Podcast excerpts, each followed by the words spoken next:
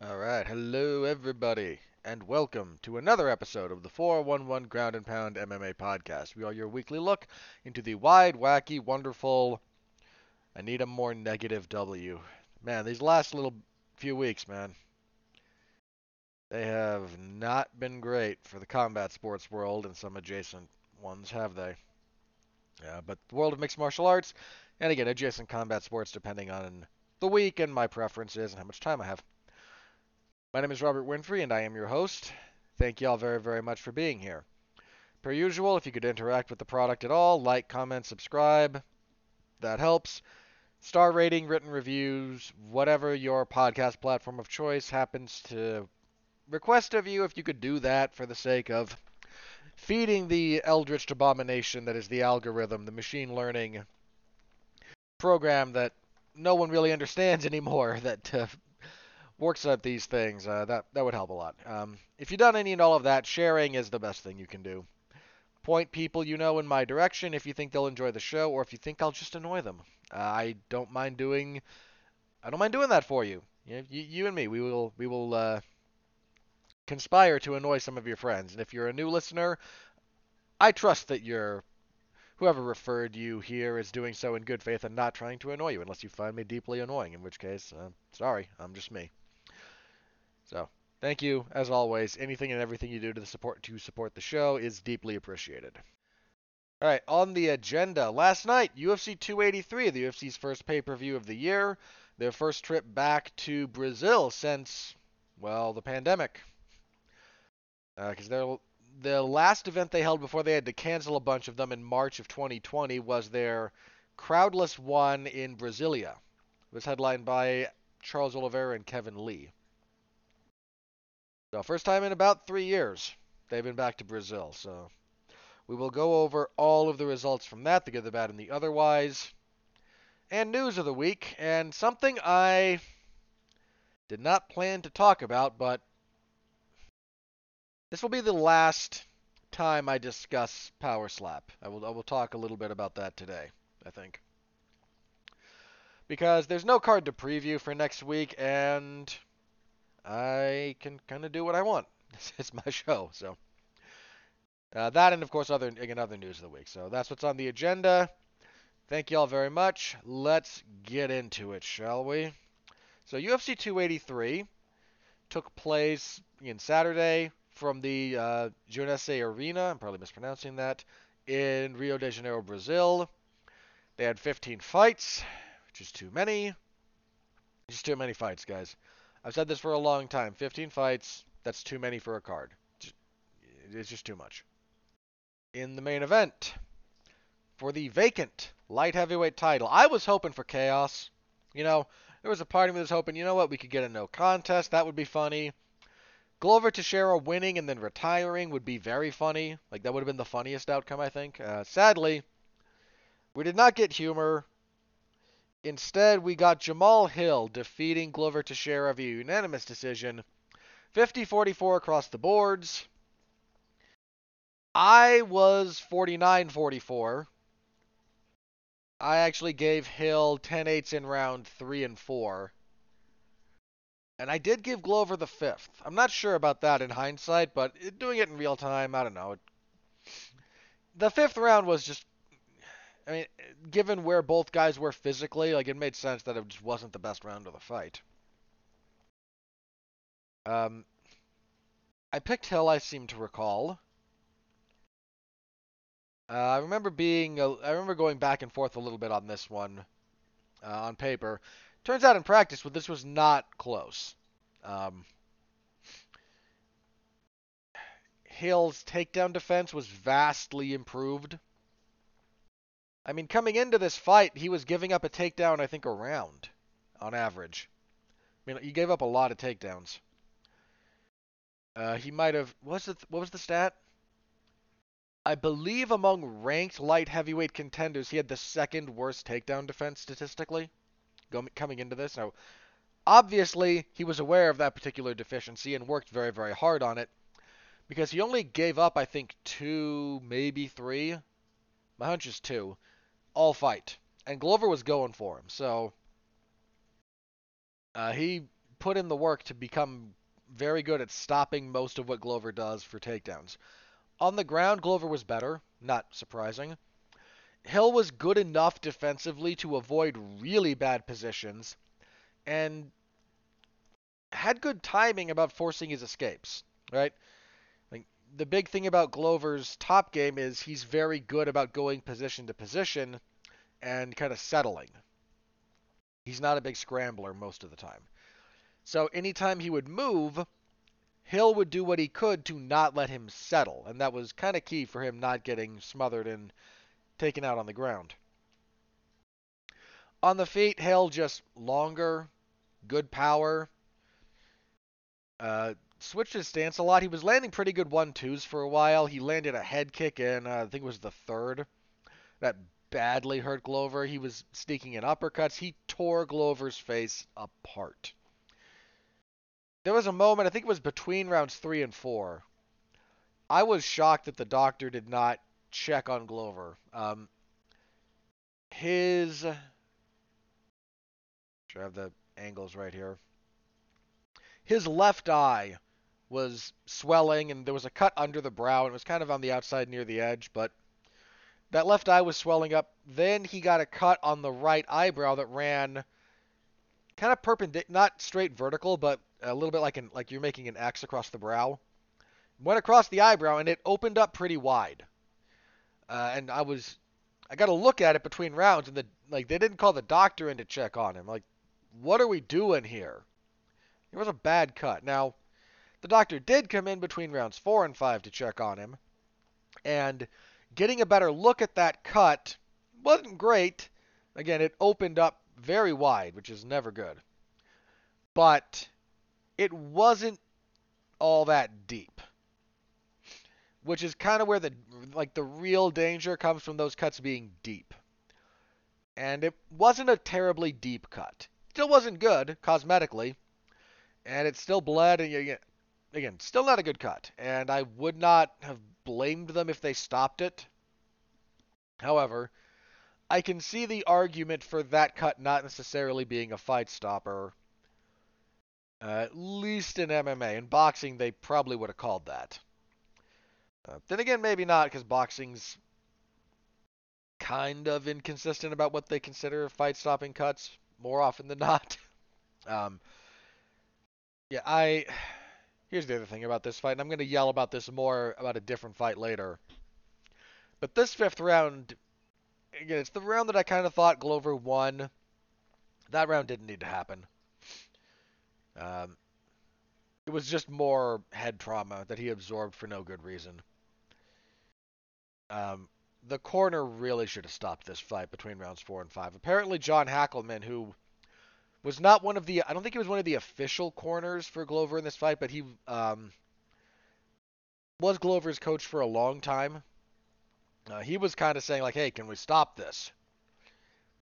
This this fight reminded me with not quite as dramatically in terms of either the outcome or some of the one-sidedness of it. But if you remember the fight between uh, Glover Teixeira and Alexander Gustafsson, this fight was kind of similar to that. Uh, again, not identical, but yeah, would if you didn't see this one and I just told you that, that'll give you a pretty decent idea. Uh, so, easily the best performance of Jamal Hill's career, uh, hands down, best performance best guy he's fought, and he showed himself to be still offensively potent, defensively responsible, fought all five rounds at a decent clip. I'm I'm still not sure how his cardio will hold up if he's forced into a higher a higher paced fight. But that's, you know, that's going to be a matchup thing. And that's one of those questions that you only really get answered when you fight someone with a crazy motor. I mean, if he didn't get overly, t- if he didn't get obviously fatigued the first time he just goes five rounds at again a decent enough clip, he's probably going to be okay until someone really forces a high-paced fight. Whether or not anyone does, well, that remains to be seen. But that would that would still be something of a question mark. I think in general, you shouldn't rely on him gassing out if you're just going to fight at kind of the standard light heavyweight five round pace. Uh, yeah, again, really solid performance out of him. I don't know how long his title reign will be. That's something of an open question. I don't know how he's going to do against. There's a couple of things here. This is going to sound like I'm like I'm uh, knocking Jamal or Glover, and I'm I'm not. Just if I'm going to air my you know speculations here about the future, then I have to talk about some of these things. So it's not that Glover doesn't have some power in his hands, but his striking is not terribly sophisticated. In fact, there was a joke for a long time. I think I saw Jack Slack make it, and it's been true. Like Glover's striking is just right, straight, slash overhand, followed by a left hook. Doesn't really have a jab. Doesn't kick a whole lot. It's just kind of, you know, right, straight, left hook, right, straight, left hook, right, straight, left hook, and kind of repeat. I mean, that's what he knocked out Ryan Bader with. If you'll remember their fight, it was just okay. He was getting, he was losing that fight, and then Bader's chin not exactly being great. He kind of got caught with that same sequence, and so I'm curious what Hill will do against a real top end striker. And you might be saying, well, didn't he fight? He fought Thiago Santos before this. Let's all be very clear. Thiago Santos ruined his career basically in that fight with Jon Jones. I mean, ruined might be a bit of a stretch, but he has never been the same since what happened in that fight to his knees. And I mean, not even blaming the guy. Like, yeah, your knees got destroyed. You're probably never going to be the same again. But someone like a Jan Blachowicz or don't even really know who the top end of light heavyweight is at the moment. Um, or there's rumor, there's talk of uh, Alex Pereira moving up. Um, Pereira might take this guy's lunch. I mean, it, that's just a stylistic, and that's more a style thing. Like that's not me saying Jamal Hill sucks. He does not. He's the UFC champion. He is not the champ say he's not the champion by accident. He didn't win this fight on accident. Um, circumstances might have, con- you know, in this form, like he was supposed to fight Anthony Smith originally, and that was going to be in a couple of weeks. This version of him probably would have beat Smith, which might have been enough to earn him a title shot pursuant to a few other personalities. So, him being in this position again, it's not accidental. It's opportunistic in the sense that, you know, who predicted the draw coming out of Ankalaev and Blachowicz you know, last month, but he didn't. He did not win this fight on accident, and his success in general is not accidental. I mean, his only loss is it ever? I know his only UFC loss is that one to Paul Craig, where Craig uh, caught him in that. It's only loss ever, so it's listed as a TKO. If you'll recall, Craig caught some kind of a was it a Kimura? No, it was a, it was a triangle armbar. I seem to recall, and like dislocated the elbow or the shoulder. Like something got messed up, and then Craig kind of got on top. And once the guy's arm was like not working anymore, he was able to get the stoppage. But that was that stemmed from groundwork. Um, I mean, that's not, but that's all to say, like, this is a very talented fighter. Him being in this position at some point or another might have been I mean, somewhat inevitable. Now, again, how long will his title reign go? You know, what will a crafty striker like Jan do? What will a tough, well-rounded guy like Ankalaev do? You know, there's still some very open questions here. Uh, and I don't think he's the best light heavyweight in the world at the moment. That's probably Vadim Nemkov, believe it or not, the Bellator light heavyweight champion. But uh, so again, like that might sound like I'm down on Hill. I'm not trying to de- I'm not trying to you know jump on the guy. I'm not trying to be overly negative. This was a very best performance of his career, like I said. And he earned this win, and consequently, he earned that belt. So I am not taking anything away from him, but talking about the future, then degrees of speculation become necessary. So I don't know what his next, you know, his first defense will be, but the UFC finally has a champion in this division, which is more what they care about than anything else. Like they don't care that Jamal Hill might not be the best guy in the division. They care that they have a champion who can be in the rotation to headline an event because that's what they do. That's what they care about. That's why they throw interim belts around. That's why they strip titles as regularly as they do. Like that's the big deal. So uh, on the side of Glover Teixeira, he retired after the fight. Uh, for the best, probably. I mean, he's 43. And he's had a long career. He's been fighting for 20 some odd years. He's been with the UFC for quite some time. He's been very, like, that guy's career trajectory has been for a long time because he couldn't get into the United States. Like he was just a guy on the regional or higher end international cards that was developing a very serious reputation.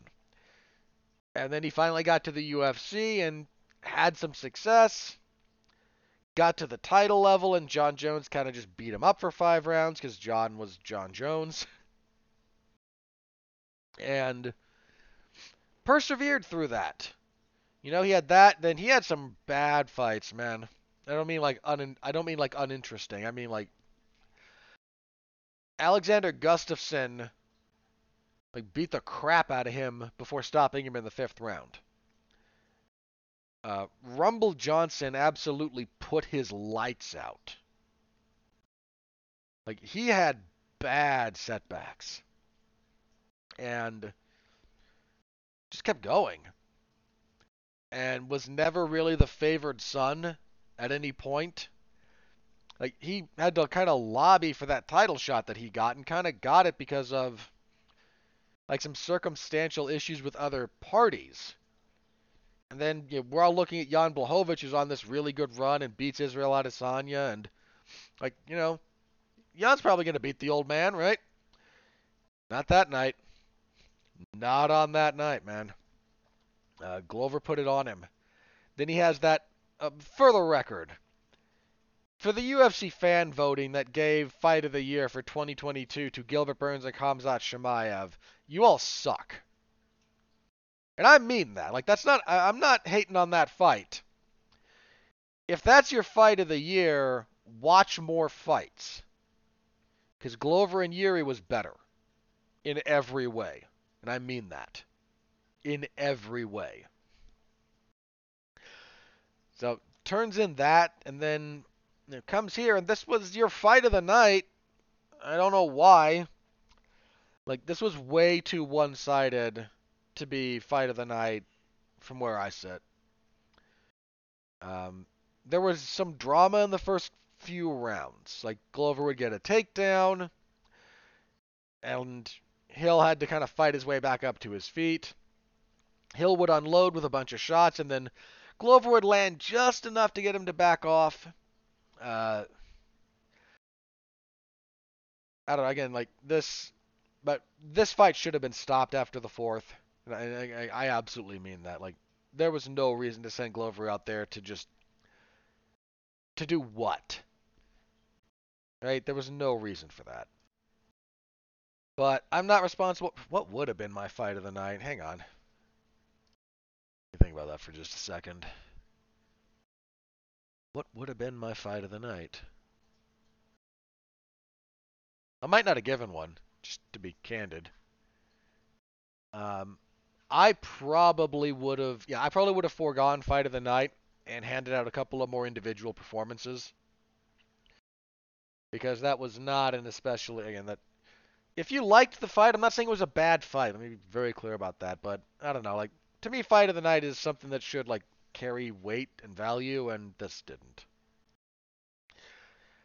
Um, again, you might feel differently. Maybe I'm the old curmudgeon out here. Just you know, when I was, I remember when fight of the night used to mean something, and it just means extra money to Glover and Jamal Hill, and I'm never against fighters getting paid more. So the UFC again, they've got a light heavyweight champion. They will try to sort that division out going forward. Fair enough. Um, bless Glover Teixeira for a couple of things. One, again, just like a, a genuinely inspiring UFC run. Second, when he when he gave his retirement speech, he you know, told all the people in attendance, and I'm going to talk about the attendance in a second or two here. And I know I saw a bunch of you guys throwing crap on Brandon Moreno when he was leaving the the uh, the octagon in the fight before this. Um, don't do that to Jamal Hill. Respect him. He's the champion. So, again, kind of, and uh, let me say that for talking about the flyweights um, and a few other things. But so Glover out here, you know, retiring with his face torn open, several different places, after getting kicked around for four and a half rounds, basically. Going, no, guys, I expect you to behave like decent human beings. Uh, seriously, like, bless him. Uh, He's going to turn his attention to coaching, which he is quite good at. He's got uh, his he's got his school, which is in I believe it's in uh, Danbury, Connecticut, right? I think that's where he operates out of. Uh, again, Alex Pereira's there. He's got a few other names that I know have come through that group. So I wish him nothing but the best, man. He's been nothing but a genuine class act the entire time he's been in the UFC. Uh, you can look up any interview with him, and he's just a very cool guy. You can look. No one said a bad word about him. Keeps his nose clean on social media and whatnot. So I, again, I wish him nothing but the best in the next phase of his life. Nothing but the best. Co-main event. Uh, Brandon Moreno defeats Deiveson Figueiredo to claim the flyweight title. Doctor stoppage between rounds. Was it three and four? Yeah, between three and four. Um, not a whole lot to say here. Uh, Moreno did a pretty good job kind of adjusting to what Figueiredo did in their second fight, or their third fight, rather. Figueiredo won that fight a lot by being a lot more patient, by not engaging in Moreno's pace of fight uh, by kind of goading him in, getting him over anxious, getting him to overswing, and then countering. Moreno seemed to kind of slow down a little bit here himself, and all right, I don't need to be crazy. And if he's going to let me kind of dictate terms, I just need to be smarter about it. And that worked out well. Um, both men did some decent enough kicks. Some takedowns out of Moreno, which is a nice change up for him. Uh, messed with Figueiredo a little bit. I had Moreno up 3-0 going into the third at the end of the third. First round was competitive. I still Moreno won it from where I was sitting, but competitive enough round. Round two was quite close. I can see all of the judges gave it to Figueiredo, and I can see the argument. Round three, easiest round to score, Moreno by a pretty wide margin. Um, what led to the finish was Moreno. He threw this kind of. It wasn't quite a gazelle punch in the traditional sense of the gazelle punch. It was a really long, and again, the, the gazelle thing is, if you're not familiar with the gazelle punch, you do a basic kind of. It involves um. Who's good about this? Both Floyd Patterson and Marvin Hagler were really good about this punch. Arguably Hagler more so than Patterson, but Patterson did a little bit more like to develop it. So you you lower your level, right? You bend at the knees, and they were boxers, so it's a boxing thing. And then you kind of spring up again like a gazelle. If you ever seen a gazelle like run or jump, you know, boing, everything comes up. And as you go forward, pardon me, um, it's not quite an uppercut. Usually, if you go to the body with it, it's more of an uppercut. Like, and you get some serious force behind that when you go to the body. Uh, but going to the head, it kind of has a little bit more of like a, kind of more like a shovel hook, right? A little bit more like at the angle. And Moreno this was more of a was there was not a lot of that kind of upward coming towards you angle. It was more a really long kind of um, it wasn't really a hook. This would have been how would we say it in Ken? Sorry, you guys know I my my base of martial arts is American Kenpo, and we have some weird names for stuff, but everything kind of has its individual name. So this would have been because Moreno throws this punch, sort of a punch, with his left hand, and he doesn't connect with any of the four major. Like he doesn't connect with the knuckles.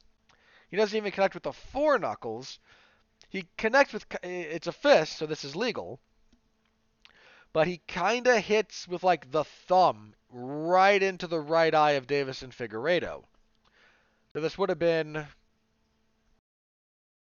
Um, you call this? Uh, this would have been an inside because it's coming in a reverse hammer fist, right? You've seen hammer fist before. That's landing with you know the the meat of your hand down at the the anterior. And would be the, no, because that would be anterior front and back. Uh, I forget the name. Sorry, I forget the technical term.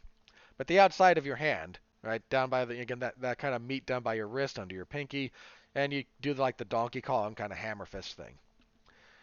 So a reverse hammer fist would just be hitting with the other side of the hand. In this case, that's where the thumb is. You know, and you don't punch this way because you'll break your thumb, as a general rule. In fact, it would not surprise me at all to learn that uh, Moreno messed up his thumb or his wrist or something with the way this landed. Uh, but it was a closed fist. It was a legal blow, and Figueiredo reacted immediately. Moreno got him down and wins the round pretty handily. But that eye shuts on Figueiredo. His right eye shuts almost immediately, and they can't get it open between rounds. Fight's called off as it should be. Moreno wins. Fair enough. Um, again, it was it was a competitive fight, but I did not think it was all that close. Moreno was just kind of distanced himself from Figueiredo over time. You know, Figueiredo's gotten a little bit older. He's 35. That weight cut has never gotten easier. In fact, after the fight, um, Figueiredo said, "Yeah, I'm moving up to 135." I don't know how much luck he's gonna have there, for the record. Like, a lot of his style relies on being that kind of heavier-handed guy and just kind of the bully. And buddy, you ain't bullying bantamweights, not the good ones. You know, I saw some people suggesting so he could come in and immediately fight a top, you know, 10 guy. Like, eh, if you don't like Deiveson Figueiredo, you could do that. I mean, there was like, oh, you know, he could fight. You know, look at who you got there. Like, you got guys like Petr Yan, Merab really, and that fight's going to be pretty crazy. Uh, you got Umar Nurmagomedov, who I think is is he still outside the top ten? I'm gonna double check that actually. Um, he shouldn't be if he is. So bantamweight. Yeah, for some reason Umar Nurmagomedov is still at 11. So just for the record, let's go over the top 15 of bantamweight for the moment. You have Aljamain Sterling as champion, Sean O'Malley at number one. Petr Yan at two. Merab Dvalishvili. I'm just going to go down the list. Marlon Vera. Ooh. Corey Sandhagen. Sandhagen and Vera, by the way. Great fight that's going to happen. Uh, Rob Font. Dominick Cruz. Song Yadong. Pedro Munhoz, Ricky Simon. Umar Nurmagomedov. Chris Gutierrez. Adrian Yanez. Said Nurmagomedov. And Jack Shore. Buddy, I ain't picking Figueiredo over any of them. Any of them. The closest you might get is Jack Shore. The closest. And I suppose maybe you could argue look, well, Yanez is very good. Uh, there might be an argument that he that Figueiredo's experience could be swung in his favor if he figures out ways to use it. I would not pick him to beat Yanez, but I acknowledge that might be possible. Anybody else in that that like I mean, even older Dominick Cruz. Like, you picking Figueiredo to beat Dominick Cruz at this point? And look, Cruz is closer to the end of his career than the start by a significant margin. You know, Pedro Munhoz, like you, that would be look. Those two would take lumps out of each other, but you really think that uh, Figueiredo would find a way to beat Pedro Munhoz? Uh-uh. Uh-uh. No. I good good luck to you. That's uh that's a rough road, man. Bantamweight is maybe the best division in the sport. Uh, as for Moreno, again, I mentioned he kind of got pelted with you know garbage and debris and whatnot as he was leaving. He went out of his way to antagonize the crowd a little bit at the end, like his post-fight interview. Daniel Cormier, for some reason, set him up for this. Cormier not having a great night on the mic, by the way. Um, in fact, let me talk about Cormier just for half a second. The number of you want to get drunk watching this event, take a shot or take a drink every time that Cormier refers to a fighter by the wrong name. Uh, he's just look his knowledge about wrestling position and his ability to communicate information about the wrestling aspect of MMA is extremely high. He's very, very good at that. I give him that credit. But he's way too informal for my taste, and that, that might be a taste thing.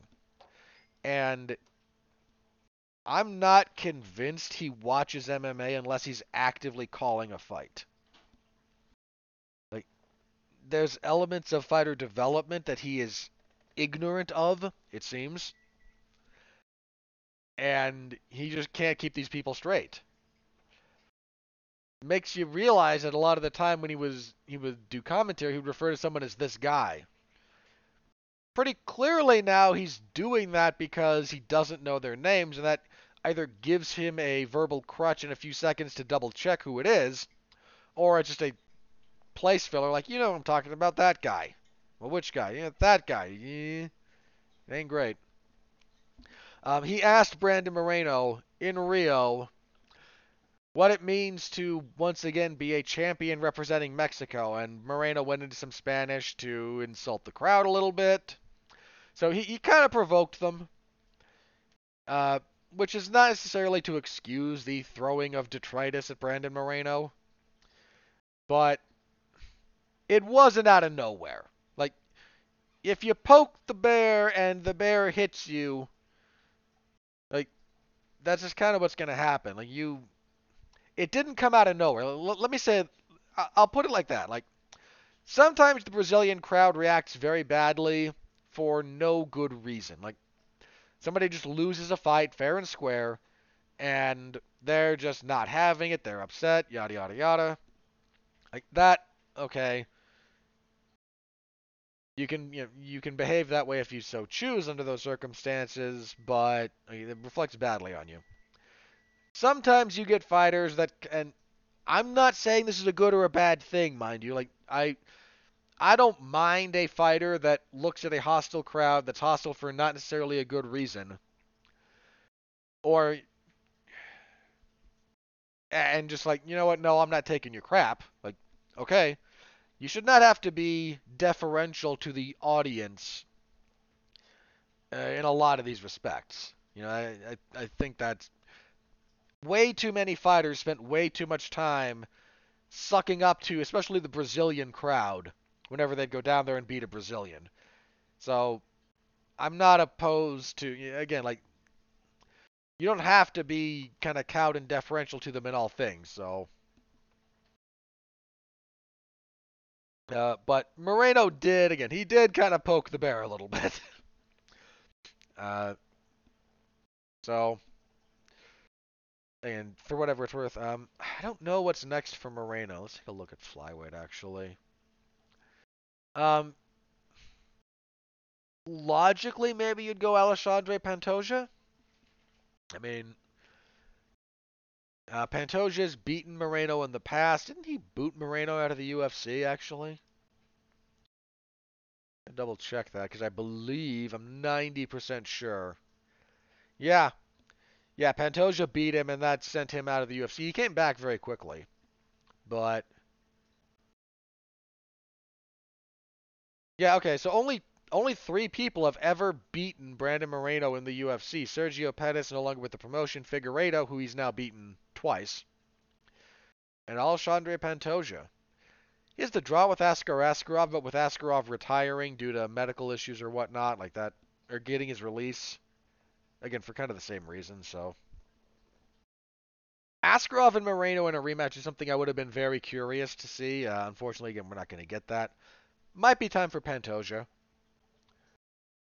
Um, Pantoja's a tough matchup for Moreno. I would pick Moreno at this point. Moreno's grown a lot, but Pantoja's a tough guy. Like, that, that he's a tough out. He's already beaten Kai Kara-France. You got Brandon Royval making noise. Matheus Nicolau seems to be kind of coming up. Uh, you had Muhammad Mokaev trying to make noise around this, and Mokaev is just so deeply, like, how do I say this? He has some very good technical skill, but he's a deeply unimpressive fighter most of the time.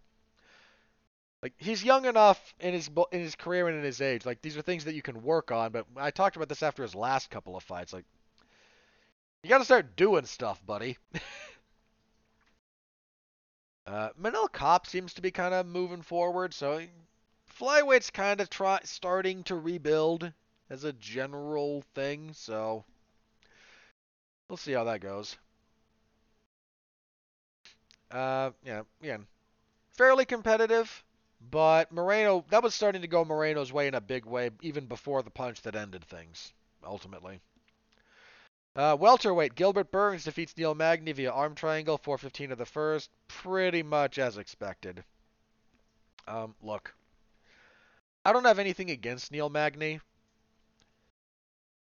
but I saw someone on Twitter put his career like this. I don't think this is wrong. Magny's career, and he's been in the UFC for a long time. Like, and that's not an accident. Like, Magny's UFC debut was in 2013. He's about to have 10 years in the UFC in February. Assuming they don't cut him off for this loss, and I don't think they will, he's he's going to get 10 years in the UFC, which very few people do. Give him credit. But Magny's career can more or less be summed up as the following. Especially once you get to like 2014, 2015. This becomes very true since then. He is obviously good enough, and I mean very obviously good enough, to beat a certain level of fighter. He will beat the rank and file of the UFC welterweight division. And some of them convincingly. And anytime he takes a step up, he gets beat, and he tends to get beat badly. So let's take a look at Magny's. Uh, uh, let's go through Magny's career here very briefly because it, it deserves to be acknowledged and respected. He's accomplished a lot. He's been there for a long time, and I think we're getting closer and closer to the end for him. So let's just take half a second here and appreciate Neil Magny very briefly, right? So he comes into the UFC um, with a win. Proceeds to lose his next two to Sergio Moraes and Seth Baczynski. Goes on a good winning streak after that. Uh, Gasan Umalatov, Tim Means, Rodrigo de Lima, Alex Garcia, William Macario, Kiichi Kunimoto, Hyun Gyu Lim. It was a pretty good win, actually, the Lim fight. So, good winning streak. He takes a step up to fight Demian Maya. Gets uh, loses the first round, gets choked out in the second. Wins a couple of split decisions over Erick Silva and Kelvin Gastelum. I did think he won both of those fights. Has that weird fight with Hector Lombard. Not too many times you'll see a 10-8 first round for one guy followed by a 10-8 for the other, but that's kind of what happened there. Fights Lorenz Larkin and gets just brutalized and stopped in the first round. Fights Johnny Hendricks, former champion. Wins a pretty clear unanimous decision. This would be one of was that Hendricks' last fight in the UFC or just very nearly? Uh, very nearly. That was his third loss in a row. Hendricks was again he was not too much longer for the sport. He then fights former lightweight champion Rafael Dos Anjos. Dos Anjos runs him over, kind of like Burns did. In fact, very similarly. Same submission, same round. Happened a little faster for Dos Anjos. Dos Anjos got him down quicker. Um, Dos Anjos landed a pretty nice outside leg kick that off balanced Magny, dropped him, jumped on him, got him from there. Burns had to work a little bit more for the takedown. Um, fights older Carlos Condit, gets a unanimous decision, knocks out a guy who was barely in the UFC, takes a step up. To, at that time, uh, rising contender Santiago Ponzinibbio. Ponzinibbio proceeds to win that fight via fourth round stoppage, knocks him out. Wins three, Li Jingliang, Anthony Rocco Martin, and former champion Robbie Lawler. This was 2020, so Lawler on the downside. Fights fellow ranked contender on the way up, Michael Chiesa. Chiesa wins a pretty clear unanimous decision. Beats Geoff Neal, beats Max Griffin, and credit to Magny for taking this fight at all, mind you. Fights Shavkat Rakhmonov, loses badly, getting choked out in the second round. Fights Daniel Rodriguez next, gets a third round stoppage, takes a step up. Fights Gilbert Burns. Here, and Burns runs him over. The kind of sustained success that Magny has enjoyed is somewhat rare. And he deserves all kinds of credit for it. And I mean that. But this has been his ceiling for a long time. Uh, as for Burns, Burns said he wants to become champion still. Fair enough. Uh, he called out Colby Covington. Fair enough. Uh, Covington or Belal Muhammad. I think would be should be next for him, and the winner of that probably should get a title shot. Especially with the confirmation that we're getting the third fight between Edwards and Usman. Um, yeah, one of those two guys for Gilbert Burns would make a lot of sense. All right, here I have to yell again. And we're going to have to have this same conversation because apparently we have to keep having this conversation. Women's flyweight, Jessica Andrade defeats Lauren Murphy via unanimous decision 30 25, 30 25, 30 26. I was 30 24. I gave Jessica Andrade 10 8 in every round. Maybe you could argue the first was only 10 9. Maybe. But I don't think so. Um, this fight should have been stopped between rounds two and three by Murphy's corner. There were a few different points in the third round when the referee should have stopped it. I believe Osiris Maia was the referee for this one.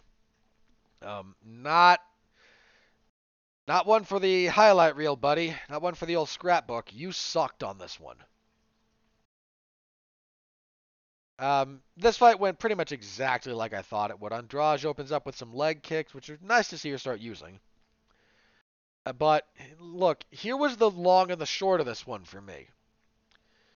Lauren Murphy is pretty physically strong. Andrade is stronger. Murphy is very tough. But that toughness leads to some bad habits, especially defensively. Lauren Murphy does not wear damage especially well. She marks up. And that's not the end of the world for a fighter, right? A lot of great fighters mark up pretty easily. Like two of the greatest kind of get marked up sometimes. It kind of comes with the territory. Okay, so please don't kill me for saying that, but she does. She gets marked up. She does not wear damage especially well. She will persevere through it because she's tough and she has grit. But it it hangs around on her in some really obvious ways. And Jessica Andrade puts damage on you. If there was a if there was a que- like I mean this to anyone who was like looking at picking Lauren Murphy, like what in the world did you think she was going to do to Jessica Andrade? Out wrestle her. Like Andrade can wrestle. Not saying she can't be out wrestled, but you got to be real good and you have to be dynamic to out wrestle Jessica Andrade. Lauren Murphy's not a very dynamic fighter. In fact, Andrade seemed very well aware of what Murphy does anytime they tied up. You want to see the most, not the beating The beating in this fight is kind of the thing that, you know, it's impressive, but if you want something technical to take away from Jessica Andrade's performance here, Murphy is extremely good at getting to your back in the clinch. Right? This is one of her great skills. Or you know, she goes for a takedown and and as you're defending, rather than pursue the takedown, she just slips to your back and starts working from there rather than really pursuing the finish of the takedown, right? She did that a few times here. Like, she tries to throw, she tries to trip, she can't get it, she slips to the back as Andrade is defending, right? What's Andrade do right away? Immediately and with great success, she breaks the grip. Her grip fighting, her hand fighting, and grip breaking, uh, this was a like if there's something you want to take away from this that you might want to like try like watch how she does that. That's technique and that is her physical strength because Jessica Andrade is like she's like an ant, right? Just capable of lifting things many times her own size. Like she's strong. So Murphy doesn't have a lot of power. She's not great defensively. She's not go- she gets by a lot on being surprisingly strong physically in a decent clinch game. She's not stronger than Andrade though. And she's again she's defensively porous and oh yeah, Jessica Andrade is Andrade has a motor that does not get enough respect. That I've seen that woman fight 5 rounds at a crazy pace and not slow down. So you're to what? Rely on your toughness and her slowing down? She ain't to slow down, not over 3 rounds, not over 5 rounds. Um so this was an easy pick for me. And I think most of the MMA world, the odds were pretty big on this one. And here's the thing about this MMA corners are just not going to stop fights when they should. I don't know why they don't, but they, I mean, I can kind of guess why they don't, but I don't really know why they don't. But they don't. This fight should have been stopped between rounds two and three. I mean this to her corner, to anyone thinking, to anyone who was in a position to stop this. What in the world was serviced by throwing her out there for the third round to take more head trauma? Huh? What'd you get out of this? There was no chance for her to win. And I mean that. Like, sometimes I get it. Like, either because of how a fight's been going, and if it's a little bit back and forth, or if you've seen glimpses of here's our path and there's still a chance you can get it. Like, I know that it's tough, and I'm not saying it's easy to throw in the towel on your fighter. I am saying your calculus has to be what's the point? So I ask you about this fight. And I'm I said this a little bit about the fifth round between Teixeira and Hale. Like what was the point of that? We didn't need that fifth round. And we did not. Like nothing was changed by it.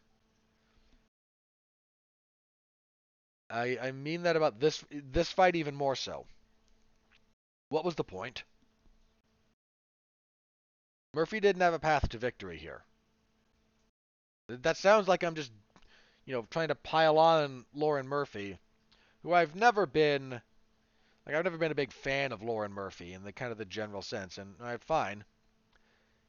But like, what was the point here?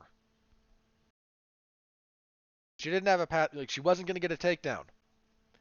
Sorry, Jessica Andrade is hard to take down under the best of circumstances. You clinch her and stall out. You you haven't had any success in the clinch. Gonna knock her out. You're not a knockout threat. She getting is just is she getting tired and now's our chance? No, she's not. All you did, you know, what, I'm gonna find the stats on this because there's a couple of things related to this fight that need to be said. All right, all you did, corner of Lauren Murphy. All you did for that third round was send her out there to get hit. Uh, let's see this broken. Uh, let me see this broken down. Okay. Significant strikes. In fact, everything she landed in the. Yeah, okay. Only two of the strikes of the total strikes landed in this round were not deemed significant. So 95. And 78 of those were to the head. All you did was throw her out there to get hit in the head 95 more times. That's all you accomplished. And that's all you were ever going to accomplish. There was no path. There was no hope. And I hate saying that, but that's reality. You didn't win. You did not win a single solitary 10 second segment of this fight before that. I mean that. You can't find 10 continuous seconds of any minute of any of those first two rounds for Lauren Murphy. You can't find a single 10 second period of time when you say Lauren Murphy's winning this fight. Does not exist. And yet you said, here, she took more damage in the third round than any of the other two rounds. Not combined, but 95 significant blows, 78 of them to the head. 78 blows to the head. For no reason. Bless Jon Anik, by the way, for saying, I don't know what we're doing here. There's no such thing as a moral victory in going the distance. There isn't. There aren't moral victories here. There's this weird hybrid of. There's something in MMA, and it's a little bit unique to MMA, where we still lean on some of the just BS from some traditional martial arts schools of thought. And that's not me dumping on traditional martial arts, by the way. Again, I'm a practitioner of what could probably be called a traditional martial art, depending on just how pedantic you want to get about it. Again, my my base, not the only thing I train, but majority. And again, there is you don't see this in boxing, not because boxing doesn't have. This is where again some of the the BS practitioners and the the mystics and whatnot kind of chime in. No, don't you understand? It's about self improvement. No.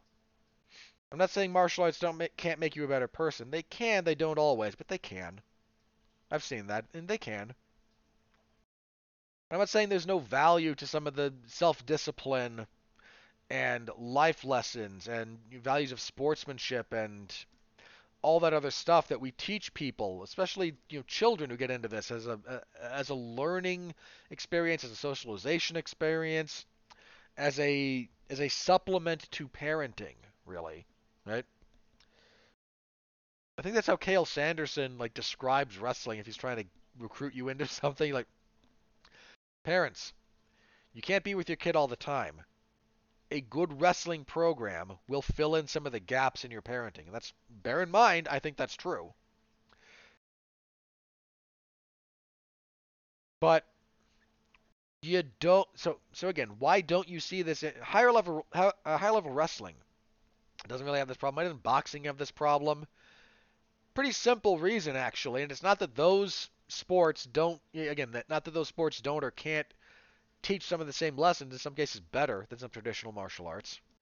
The issue is reality. That might sound really, really weird, but hear me out for just a second here. Boxing faces reality. If you pursue boxing, I mean really pursue it, you run into reality real fast. I mean real fast. Some cases maybe too fast, depending on the uh, gym you go to and how they treat newcomers. But ultimately, they have to deal with reality. Wrestling. Deals with reality. Traditional martial arts spent a long time. In fact, some of their, I can't say formative because that would be very disingenuous. But let's call it during the bulk of their explosion in popularity. Most martial arts, traditional martial arts, avoided reality somewhat assiduously.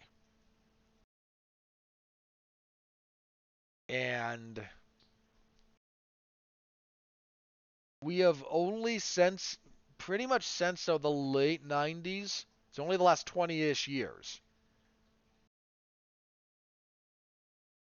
Yeah, call about a little over 20, you know, 20-ish. We're in the 30th year of the UFC, right? They, their first UFC was 1993.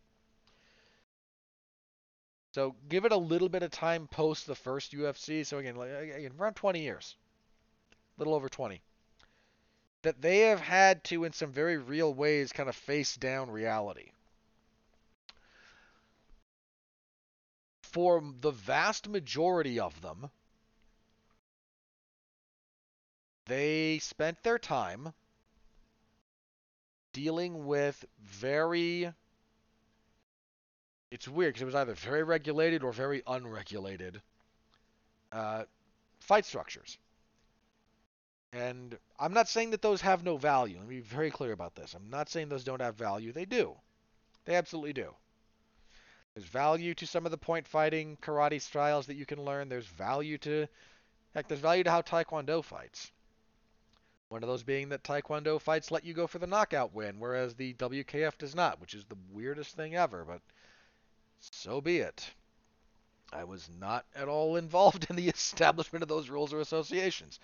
I'm just me. But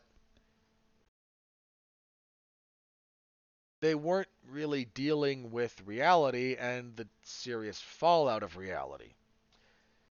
Um,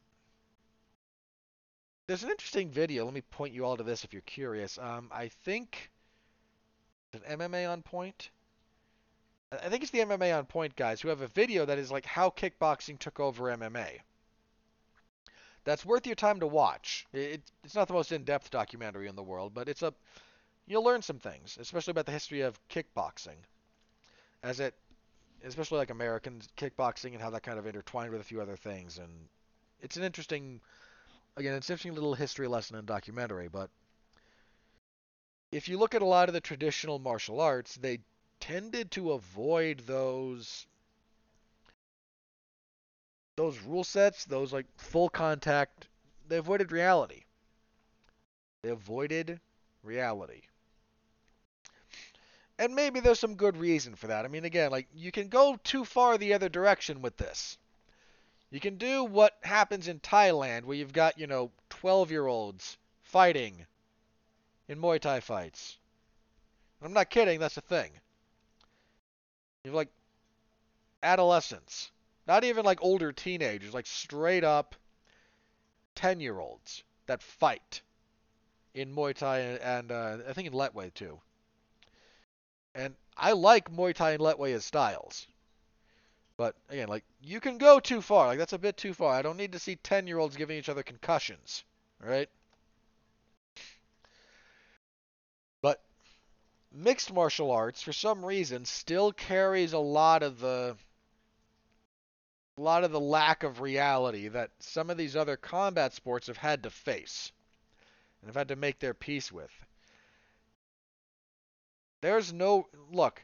There was no reason to send Raquel Pennington back out for a fifth round against Amanda Nunes, and yet they did it. Wasn't a whole lot of reason for Glover Teixeira to go out for a fifth round against Jamahal Hill.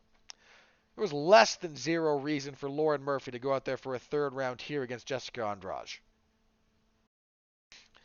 Right? Let me find the. Here's a. You want to know how stupid this was and how bad this got? Let me give you this statistic. This might blow your mind. All right. Total by the end of this fight. I want to make sure this is still accurate. I believe it is. Yeah. Lauren Murphy absorbed 161 significant strikes to the head over these 15 minutes.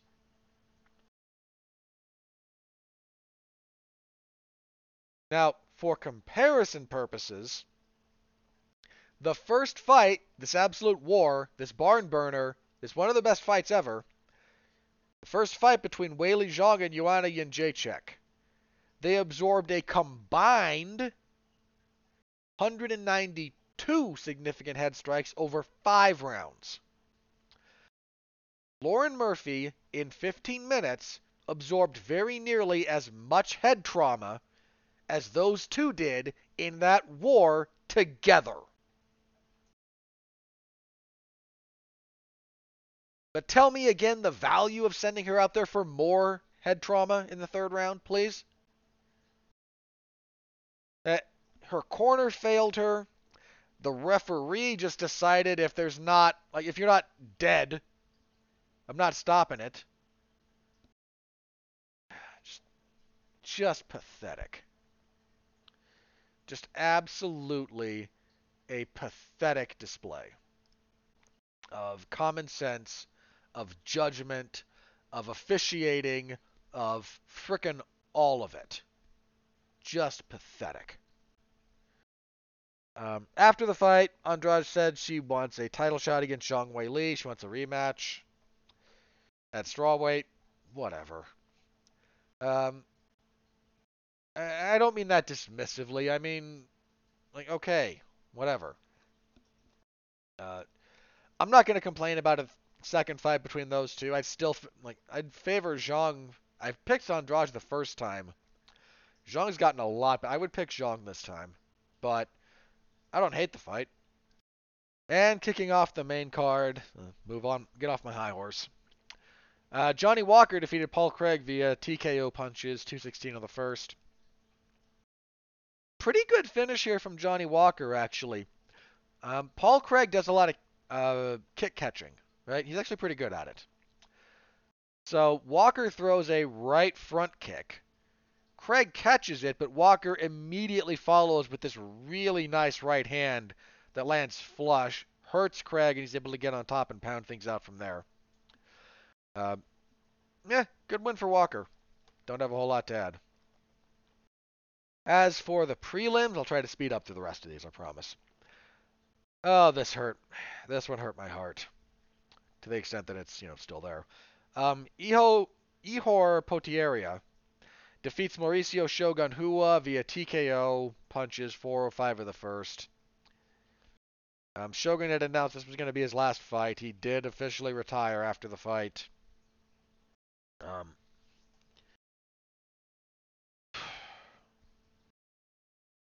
I picked Shogun sentimentally, but I probably shouldn't have. Like, look, it sucks to see the legend losing to a guy who's 0 1 in the UFC.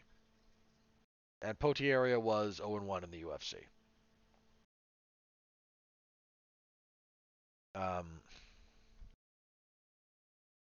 don't have a whole lot to say here. Shogun should have been done a few years ago. Let me just say this about Shogun. Shogun has one of the best MMA career years ever in 2005. And I mean that. Like, you won't find too many guys who have a better year in all of MMA than Shogun did in 05, maybe like Jon Jones in 11. But in 2005, Shogun, he beats up poor Hiromitsu Kanehara he enters the 2000 pro, 2005 middleweight Grand Prix. He runs over Quinton Jackson in the first round of that. I mean, that's one of the most impressive wins you'll ever see, period. He beats Little Nog in one of the best fights ever. Then in the same night, he stops Alistair Overeem with ground and pound and then brutally knocks out uh, Ricardo Arona in less than three minutes. You don't you don't get run. Look at that. Quinton Jackson, future champion. Little Nog, legend. Alistair Overeem, future champion in a bunch of organizations and a few different, and like a title challenger in the UFC. And Arona's a sadly forgotten guy. You know, he went on to uh, look, man. I remember in 2007 when he debuts for the UFC and loses in upset fashion to Forrest Griffin. I remember this vividly because Shogun didn't look great in that fight. I think he won the first round. It was a third round submission for Forrest, and Shogun had some success, but didn't look great. He follows that up by beating Mark Coleman third round TKO, but he uh, like he looked bad. Like he wound up taking time off after the Griffin loss because he had knee issues. Comes back, fights Mark Coleman, and again does not look good. He gets the win because Mark Coleman managed to look worse. But there were people, so like 07, 09, a bunch of people saying Shogun's washed. 2009, they were saying that about him. Next fight, he looks good. He finally looks like he's healthy again. He fights Chuck Liddell, knocks him out in the first round.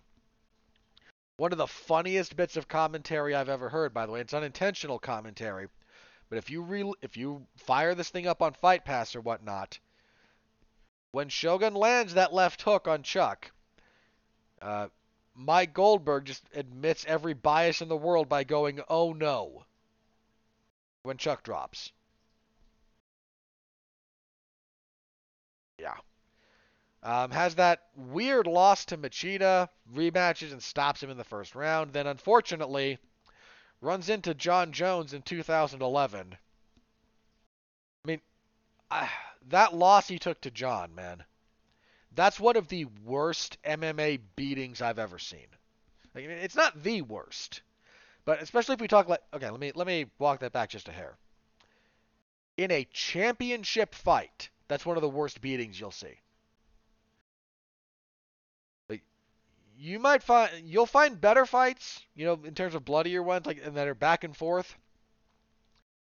That's one of the more one-sided, and it's one of the more like brutal beatdowns a champion has ever been on the wrong end of.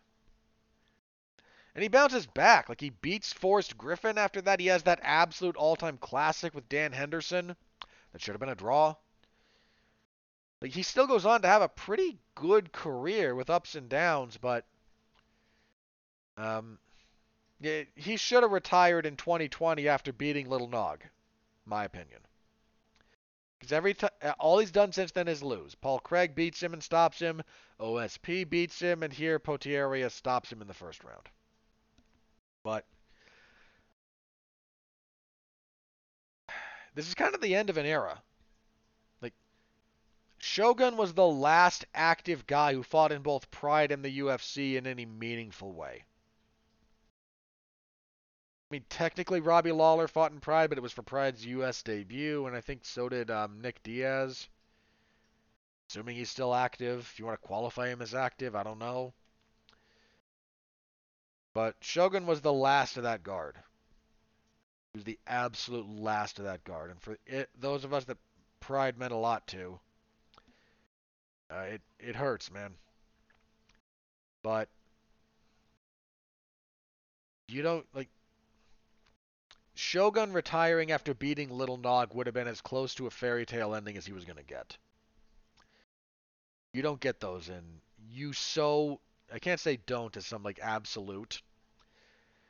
You so so so so rarely ever in MMA get the fairy tale ending.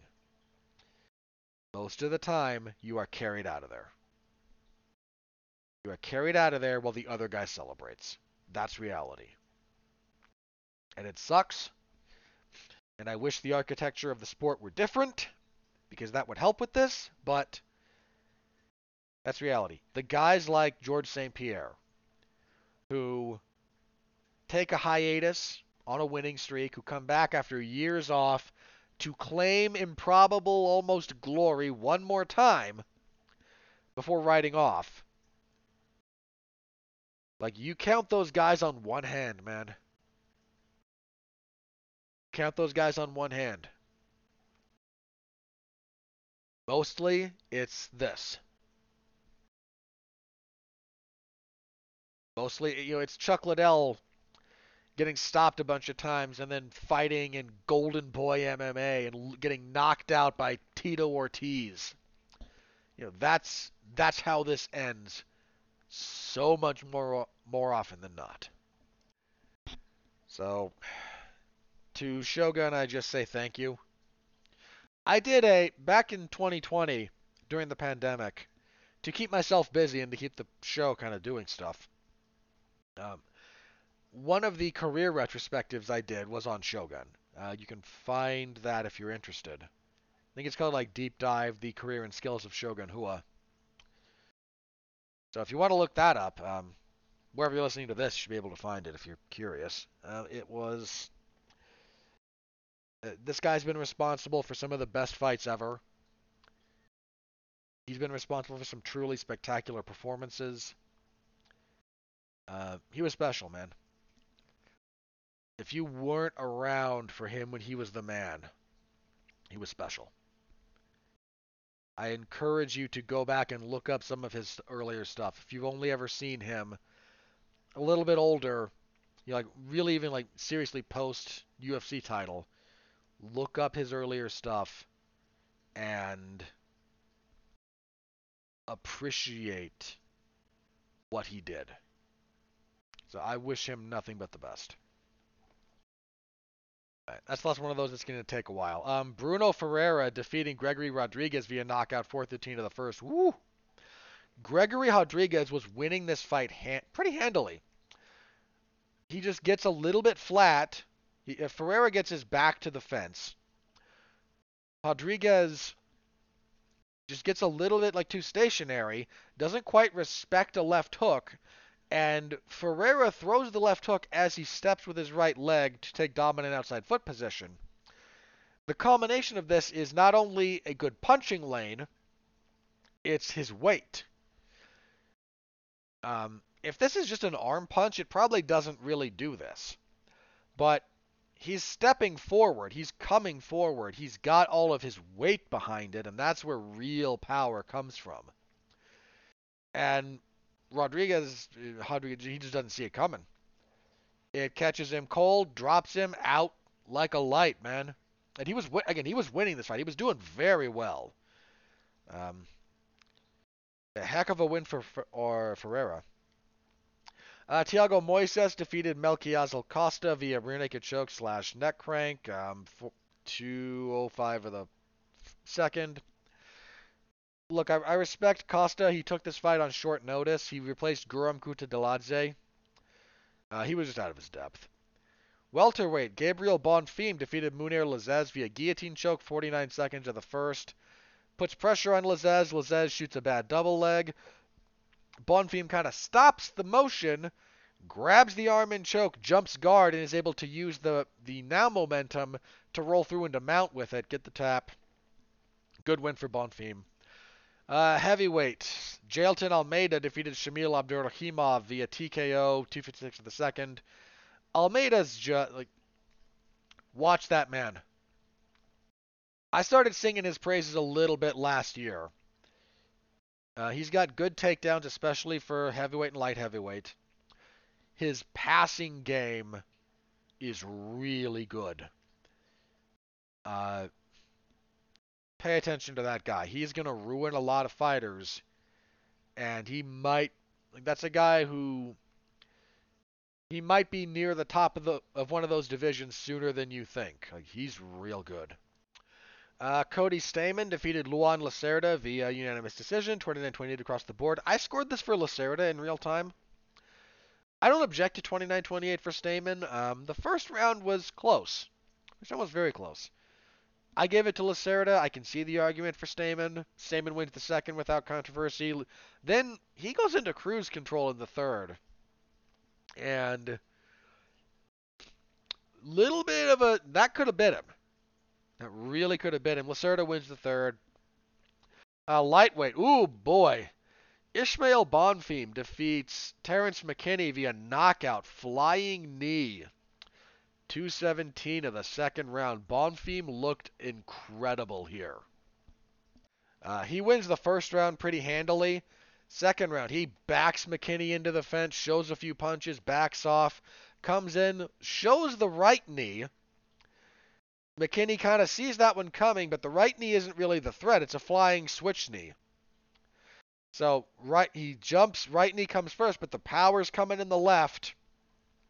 McKinney ducks to his own left, opens up the side of his head, and this knee from Bonfim lands right behind the jaw, just like the lights, like the power button got shut off. Man, McKinney just boom, he's bent over, and then he just tips forward and face plants. Absolutely shut him off. Uh, Bonfim looked real good here. Um, his brother again, his brother Gabriel got a faster win.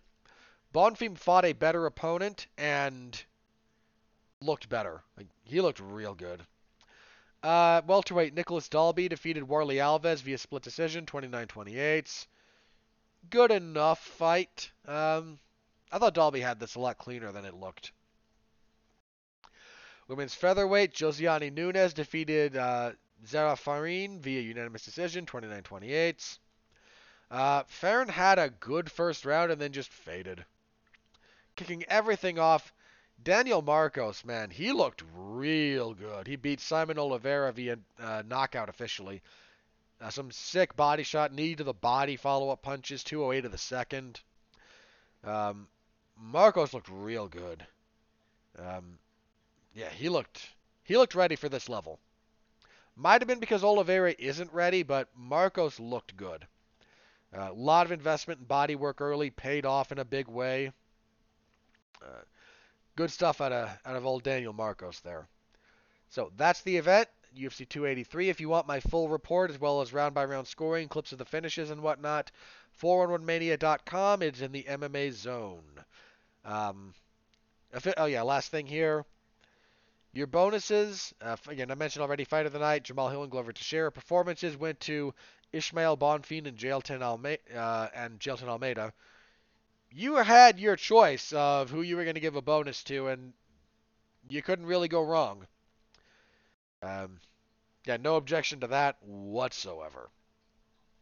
So again, full report, MMA Zone, 4-1 Mania, if you're so inclined. As always, I thank you. All right. There is no upcoming event, so let me laugh about something here real fast. So, Dana Dana White's power slap. You know what? If Dana White's penalty is to, if his punishment for what happened is that he is labeled as such for the rest of his life, you know what? I'm going to start calling him as such then, huh? Seem fair? So from now on, until this gimmick starts, it stops amusing me. UFC president and wife beater Dana White. Um, the the the Power Slap League, whatever, debuted, and how do I want to frame this? This is the last I'm going to say about this until I, it's announced that it's canceled, and then I'll mention that. But every official involved with this, because they had legitimate referees and whatnot up there, should be ashamed of themselves. Like you should have moral and ethical concerns about this that prevent you from like officiating this to the extent that there is officiating. Um, but let's laugh about. You know, let me set this up a little bit differently. Actually, I'm not just gonna. I am gonna laugh, but let me let me set this up a little differently. So, UFC president and wife beater Dana White is trying to do this in a comically similar fashion to how he tried to promote the UFC. Let me, by that I mean the following. If you feel like listening to any of his interviews on the subject, and I don't blame you if you don't, so take my word for it then, he uses the same phrases trying to convince you that this is legitimate that he did when he was trying to explain to people why MMA is legitimate. The same phrases. N- not kidding. Like 30 years removed. Not quite 30, so 25 years removed. We'll be charitable there. And he's saying the exact same things. Exactly. And he found so he found a network willing to air this. He bribed, leveraged the Nevada State Athletic Commission in sanctioning it. And this should sound familiar. Part of the reason that uh, Nevada wound up was one of the first states to kind of legalize MMA and really sanction it in, in an official capacity is because a couple of years before they bought the UFC, uh, Lorenzo was like on the Nevada State Athletic Commission, Lorenzo Fertitta. He wasn't commissioner, but he was on the commission. So he could kind of leverage his associations and all the other, you know, uh, financial stuff. Like, so we're now the UFC and Dana White in particular are kind of an entity that can leverage an athletic commission. So Dana leverages the athletic, the Nevada State Athletic Commission into sanctioning this crap. Oh, by the way, brief aside. To the Nevada State Athletic Commission, the next time someone comes to you and says, We want to hold a fight here under the international rules of MMA instead of the unified rules, you get to shut up and rubber stamp that. The next time Josh Barnett or one championship say, we would like to run here, we use different rules. Here are our rules. They're not unreasonable, they're just different. Here are our rules. The only reason you say no, and I know this, and I'm going to say the I'm going to say the quiet part out loud here. The only reason you say no is to try and limit competition to the UFC. You're sanctioning head trauma. Like that's all this is. That slap fighting is not a sport. It's not a combat sport. It's not anything. It is a gross exhibition of depravity. That's all it is. It is watch these two people stand across from each other and hit each other in the head until one of them falls over and can't get up. And you might say, well, in a, in a reductionist way, isn't that just boxing? No, it is not. A, the fundamental component of boxing and of mixed martial arts and of kickboxing and in all of it is defense. This is the ethical portion of how we do this is you are allowed to defend yourself. You are allowed to avoid, you are allowed to counter, you are allowed to block. You are allowed to do none of that in slap fighting. You stand there with your hands behind your back and let the other person hit you in the head as hard as they can. And that's it. This is your spectacle. You sanction this because the because Dana White wanted you to. That's the only reason you sanction this because there is no other consideration. And the next time someone says we want to run an MMA event with different rules, you're going to say no because you're a corrupt, hypocritical organization full of appointed bureaucrats who do nothing of note for anyone and who just kind of wallow in your own crapulence about the vast majority of this. You largely disgusting individuals. But someone's going to say, I want to fight using pride rules. And you're going to say no. And they're going to say, why you sanction slap fighting? And you're going to say, shut up. That's it. Because that's all you can do. You have no logical uh, discourse. You have no logical defense. You have no ethical defense. You have no moral defense. You have nothing other than your own self important authority. And it's disgusting. But that's all you've got. So, brief aside. So he finds a network, TBS, which is kind of desperate for content, kind of like how Spike TV was desperate for content, right? Spike TV needed content. The UFC says, hey, we've got a reality show, and there's going to be fights. There'll be MMA fights, and it's your opportunity. This will be a yada yada sales pitch, right? So Dana White goes to a network, TBS, that is now like, oh boy, we need uh we need content. We need shows for the channel. And he goes, "Hey, we're going to do kind of a reality show, and it's me, and I've got this track record with the UFC. Never mind all the other failures. Nope, don't talk about my ancillary failures. Just look at my success with the UFC. Yeah, yeah. Focus on the shot. Watch the quarter go back and forth. And what was the lead in to The Ultimate Fighter? If you'll recall, WWE's Monday Night Raw. Really good lead in, actually. Wound up being very important. What does TBS have? TBS has AEW Dynamite. That's a pro wrestling show just like Raw was, and that does pretty good numbers. Not as good as Raw did back then, but AEW does good numbers. Not here to get into that debate. And that'll be our lead in, eh? And don't you see the parallels? Don't you see the success? Don't you just want any. Uh... Well, it turns out, no, no one wants this.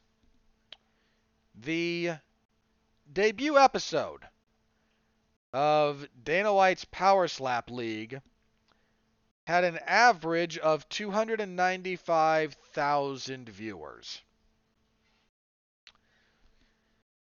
Now, if you're looking for context, one that leads to some very low numbers when you kind of break it down the way TV ratings are broken down.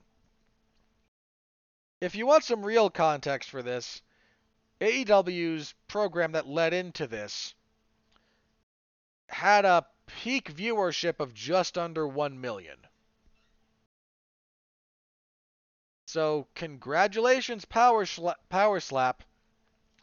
You lost 700,000 viewers from the lead in. And the next, I'm not going to go over this ever again until like it's canceled, which it will be shortly, I imagine. But that's horrible. Like your rate, your de- your rating in like the 18 to 30 or 18 to 35 demographic. I forget which way they break it down. Like you did a .01 in theoretically your target demographic. That's pathetic. That's just pathetic. Now, don't get me wrong, I'm aware that a guy with a podcast whose listeners are counted like if I'm lucky in the couple of dozen, right? Saying that this show with 295,000 viewers is a failure, but look at the scale. That is a failure. There is no other way to spend this. Turns out, you know what slap fighting is good for? It, here's the only way I'm going to say this. Because I've made my moral and ethical objections to this existing at all fairly clear. In fact, you know, the week before this thing aired, a different organization held an event in Nevada because it's sanctioned there now. Good on you, Nevada. You weren't giving this you weren't giving Dana White a pass to do whatever he wants. I mean, I'm sure he's got one of those. But by sanctioning this, every other scumbag promoter who tries to do this is now going to come to Nevada and go, "Hey, slap fighting." But there was a clip that like went viral of a different slap fighting organization in Nevada like during the week and one of the participants has just like the left side of his face is not only badly swollen, it looks like it's sagging, like he's had a stroke. Like it's swollen and displaced down his face. Like everything's shifted. It's it's abhorrent. But hey, you let you're sanctioning this crap now. So good on you, I guess. Um, it doesn't make good television. It's boring.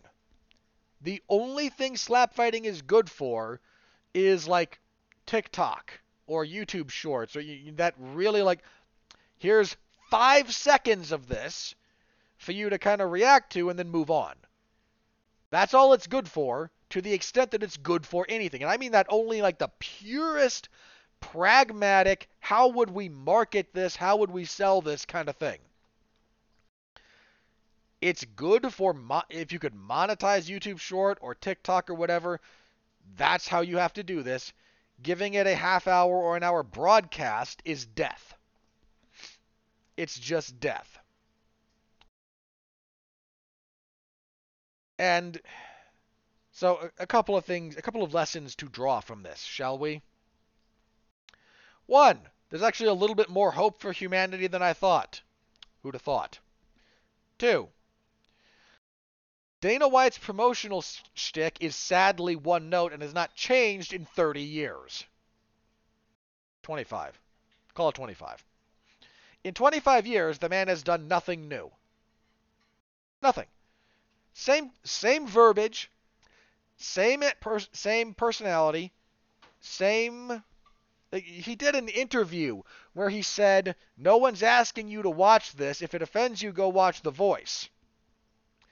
Well, it turns out, Mr. Promoter, that telling people no one's no one's asking you to watch this when you're actively supposed to be asking people to watch it is a bad idea. It was a line that made a degree of sense when talking about MMA because there are people who are just not into it and the the response was we're not saying you necessarily have to be into it, we're arguing for the legality of it.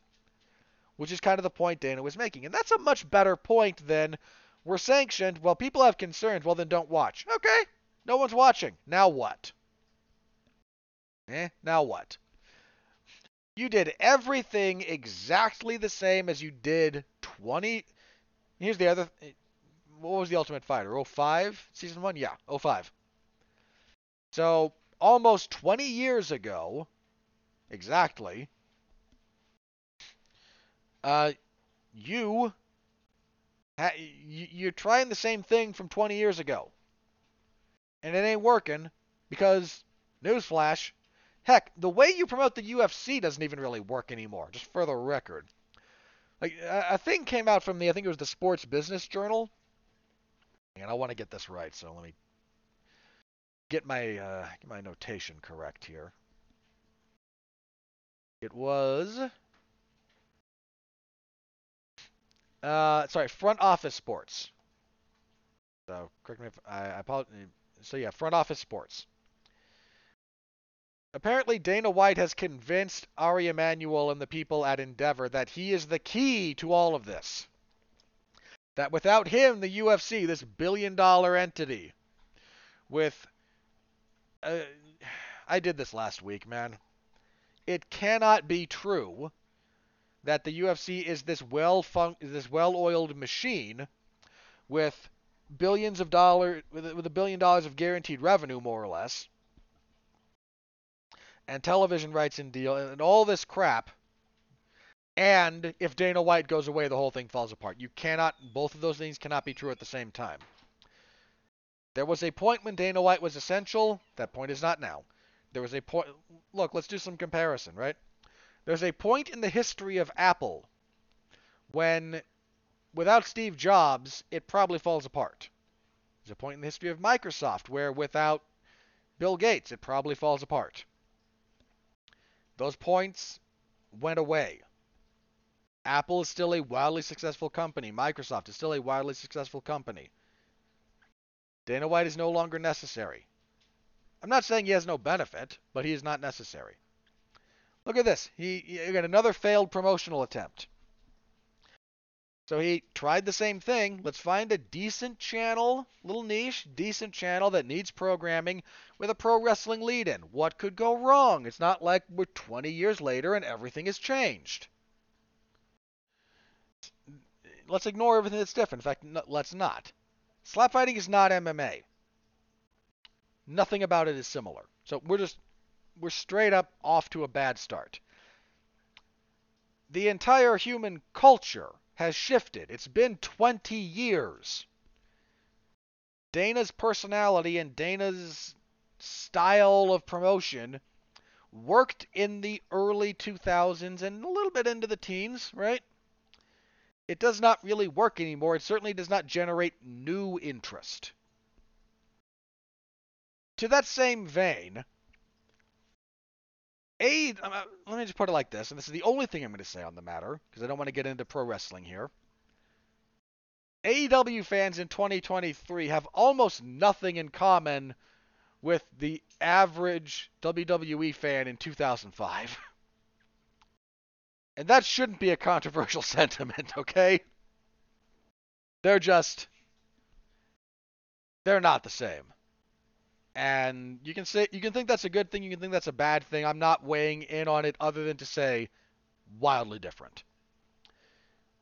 Um so I'm just gonna laugh at dude, every year the comparisons between Dana White and Vince McMahon become more and more similar.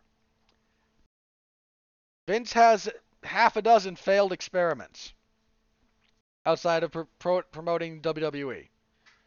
Everybody, oh, the XFL. Yeah, yeah, the XFL wasn't. I'll defend the XFL a little bit. It wasn't the worst idea in the world. And Vince and that production team innovated in some very real ways the broadcast portion. A bunch of stuff that was lifted wholesale and we now take for granted in the NFL. If you weren't watching the NFL in you know, pre XFL, um, you wouldn't necessarily understand the differences in production that have come about. There was that. There was the the World Bodybuilding Federation. Remember that? Yeah. Lex Luger was going to be the to be the face of that. Uh, he had a couple of like, uh, didn't he try to promote like minor league hockey at one point? Vince did. I don't recall every like several failed endeavors, and you tend to only get one, man. You tend to only get one real big success in life. If you're gonna be this, if you're gonna hit big, Steve Jobs had one, Bill Gates had one, Vince McMahon had one. Uh, you, you tend to only get one. But look, you know, he had Dana had you know the contenders, which was his theoretical boxing show, which from a quality perspective was actually not the worst thing in the world. But that fell apart. He had the Ultimate Surfer. Remember that? yeah, that was a thing. Uh, he tried to get Zuffa boxing to be a thing, and then realized, oh, there's federal legislation here and protection for boxers. Well, boxing broken. Can't operate at a I can't operate at an 80% profit margin. I can't only I can't do a less than 20% rev split with my fighters. Well, can't make money. Sports broken. Now this is gonna like this is falling flat on its face, um, and this is the last thing I'm gonna say about this ever. Um, it, again, I, I've yelled about this as from an ethical perspective. But now I'm just going to laugh at how badly it's doing and continue to give none of my attention to it. So, okay, no, you know what? The re- the last thing, the real last thing about this. There used to be a saying that there's no such thing as bad publicity. That might there might be a point in time when that was very true. That any any attention, any publicity to your project could be spun as good because it drew attention to your project. If that were true anymore, Power Slap would have done much better numbers because in the build up to this thing, there was a lot of negative publicity.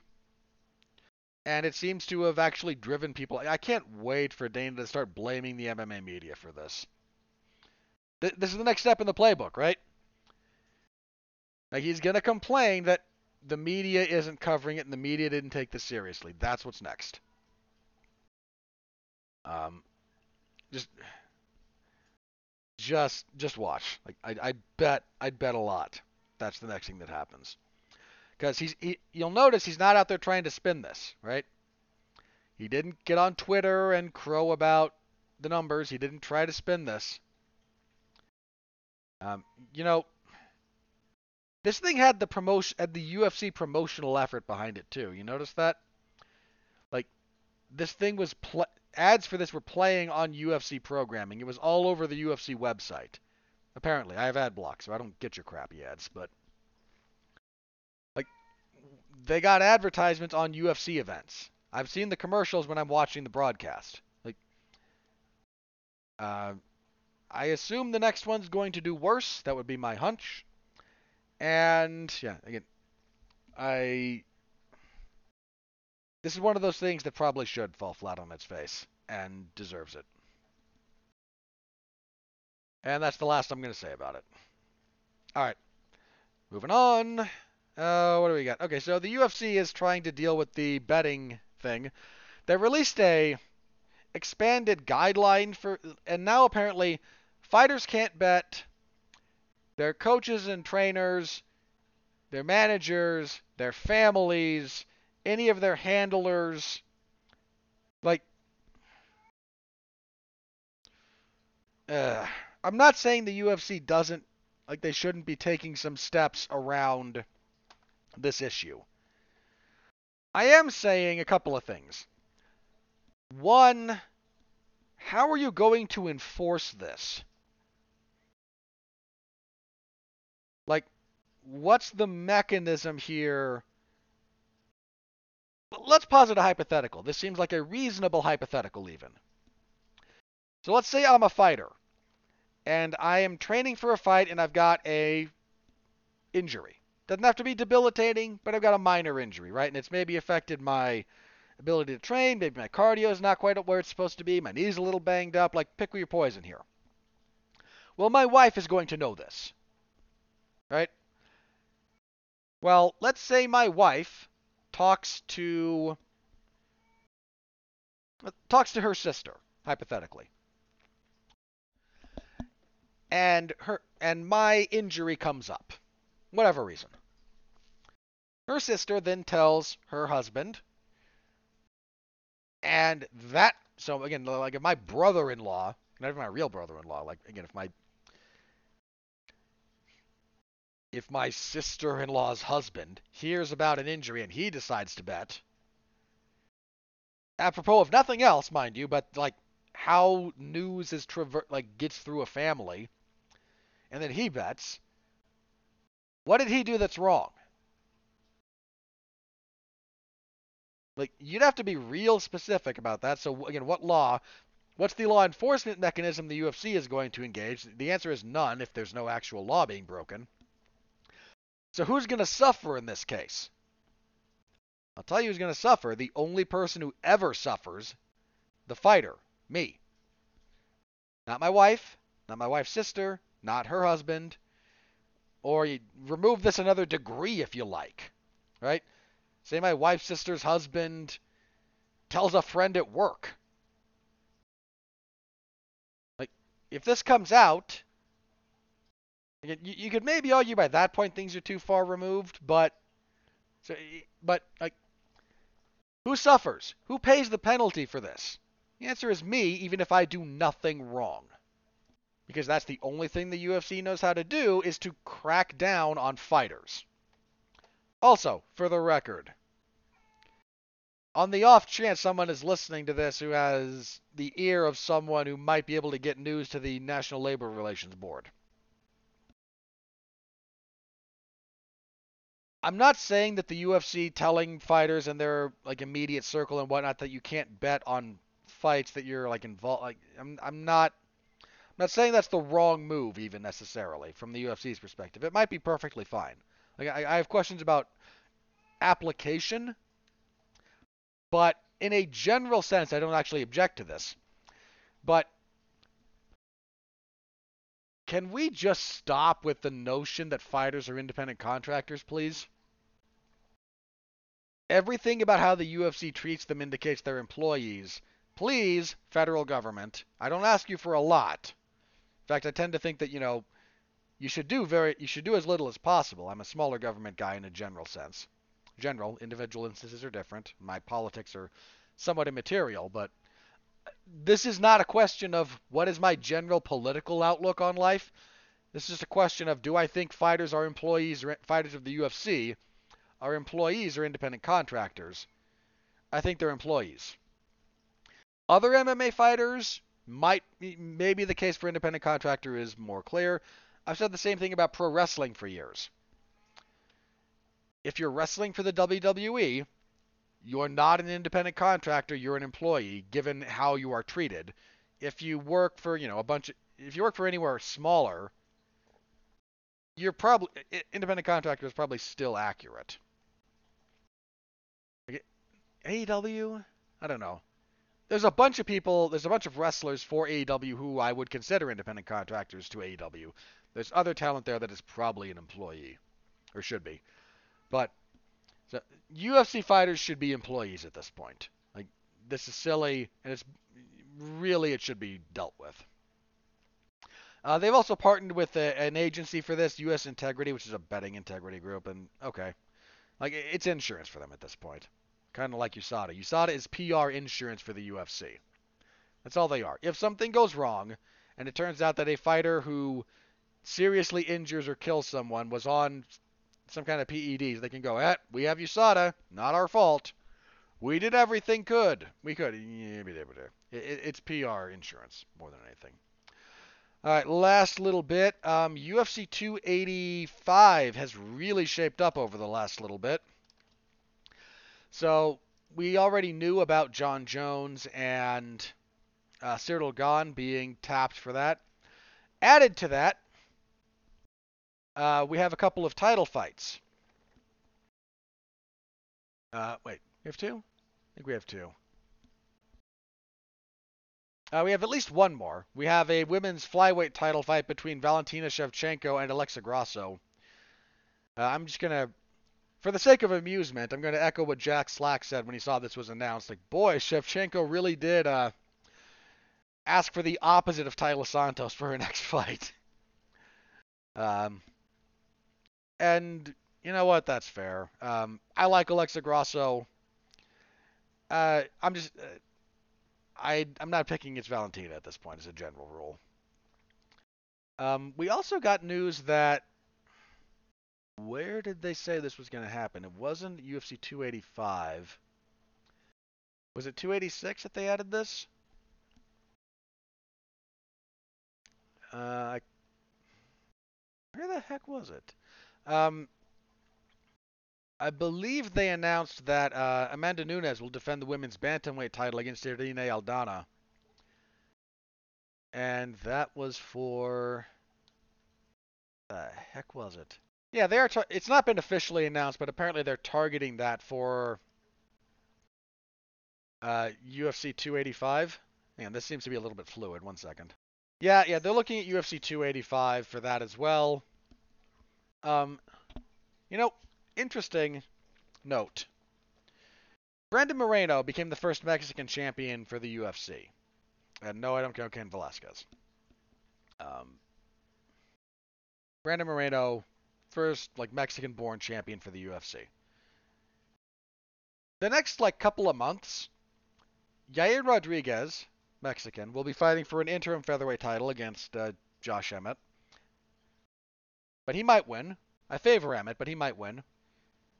Irene Aldana and Alexa Grasso are both fighting for titles. Both also like those two actually train together. They're part of the same team, but both Mexican. It's not inconceivable that there will be more than one Mexican champion for the UFC in 2023. You go back even 10 years, right? Just 10 years. Heck, 8. And try to tell me or a lot of the MMA fandom in general that Mexican fighters will be beating like Brazilians and winning titles. Be a hard sell. A lot can change over that time, but that would be a hard sell back then. So, not inconceivable that we hit kind of a flashpoint or a tipping point for MMA in Mexico. And you know, Mexican fans of combat sports, man, Mexican fight fans are legit. So we might finally be hitting the tipping point there. Uh, still have to wait and see a little bit, but there's some potential over the next couple of months for that to for uh, some pieces to be in place to really, really maybe set that market on fire and kind of turn it for the MMA. Because Mexican fight fans, man, they they're among the most passionate in the sport. If you're only into MMA and you've never like looked at some of the old boxing bouts that feature like Mexican heroes, I mean, guys like Canelo, maybe if you're looking for contemporary ones, but like you want to see the wild stuff, go watch you know, Julio Cesar Chavez, be the big one. Like, dude, Mexican fight fans are something else. I mean, and there's some look, there are some really serious fight fans in MMA already already, right? The Brazilians kind of they take it pretty seriously, especially as an extension of their nationalistic pride. UK fight fans are pretty passionate. Um, if we're talking boxing, like Puerto Rican boxing fans, like they outperform like for their population, because Puerto Rico's not the biggest, the most densely populated, but for being smaller in terms of numbers, like Puerto Rican fight fans more than hold their weight if they if it comes to throwing down in the fight fan category. But getting Mexican fight fans on board to MMA in a in a real way, It's a big deal. Be a real big deal. Uh, all right, I think that's all I have for news. So let's see what craziness might have happened on Twitter, and if that's normal, we will go ahead and get out of here. All right, no. So what do we got this week? Uh, let's see. I will be on Damn You Hollywood this week. We will be reviewing, I believe we're Glass Onion this week. Yes. Double check my calendar. Yeah, uh, Glass Onion this week. That will be myself, Mark Radulich. Uh, I think Alexis Haina, but I'm not entirely sure. Anyway, at, le- at least Mark and I will be reviewing Glass Onion, the Netflix movie that is a sequel to Knives Out, and I have thoughts. Um, yeah, I, I, I got a lot of thoughts on this one. um, good and bad. Good, uh, good and bad. So, full review Tuesday. Damn you, Hollywood. Tune in as always. Uh, as for the rest of it, let's see. I cover mixed martial arts and professional wrestling. Of course, there's no UFC event on Saturday. However, I will be covering AEW's Dark Elevation on Monday, MLW stuff on Thursday, WWE SmackDown on Friday, and I will be covering the uh, WWE's Royal Rumble event on Saturday. Uh, yeah, so that will be it'll be fun. I will be covering that. I think I covered it last year. Was it last year I covered it? Hang on, I got to double check. Because one of them I covered. I kind of got called in somewhat last minute. Yeah, I, I covered last year's Rumble, which was kind of a mess. Uh, I apologize if my presence is if my presence is the bad luck charm here again. Um, I mean, I think narratively they're in a better place this year than they were last year around the same time, but who knows? So I'll be covering it Saturday. So if you're interested in professional wrestling and my thoughts there on WrestlingZone411Mania.com, we will be back here next week to preview the absurd start time. Oh God. So you might remember, um, next event, the first one in February, uh, February 4th, card headlined by Derrick Lewis and Sergey Spivak. This was supposed to be a card that took place in Seoul, South Korea, originally. It featured all of the like final bouts for the. They did like a road to the UFC, road to the Octagon kind of thing over there, which I didn't. Uh, it, I think it was on Fight Pass.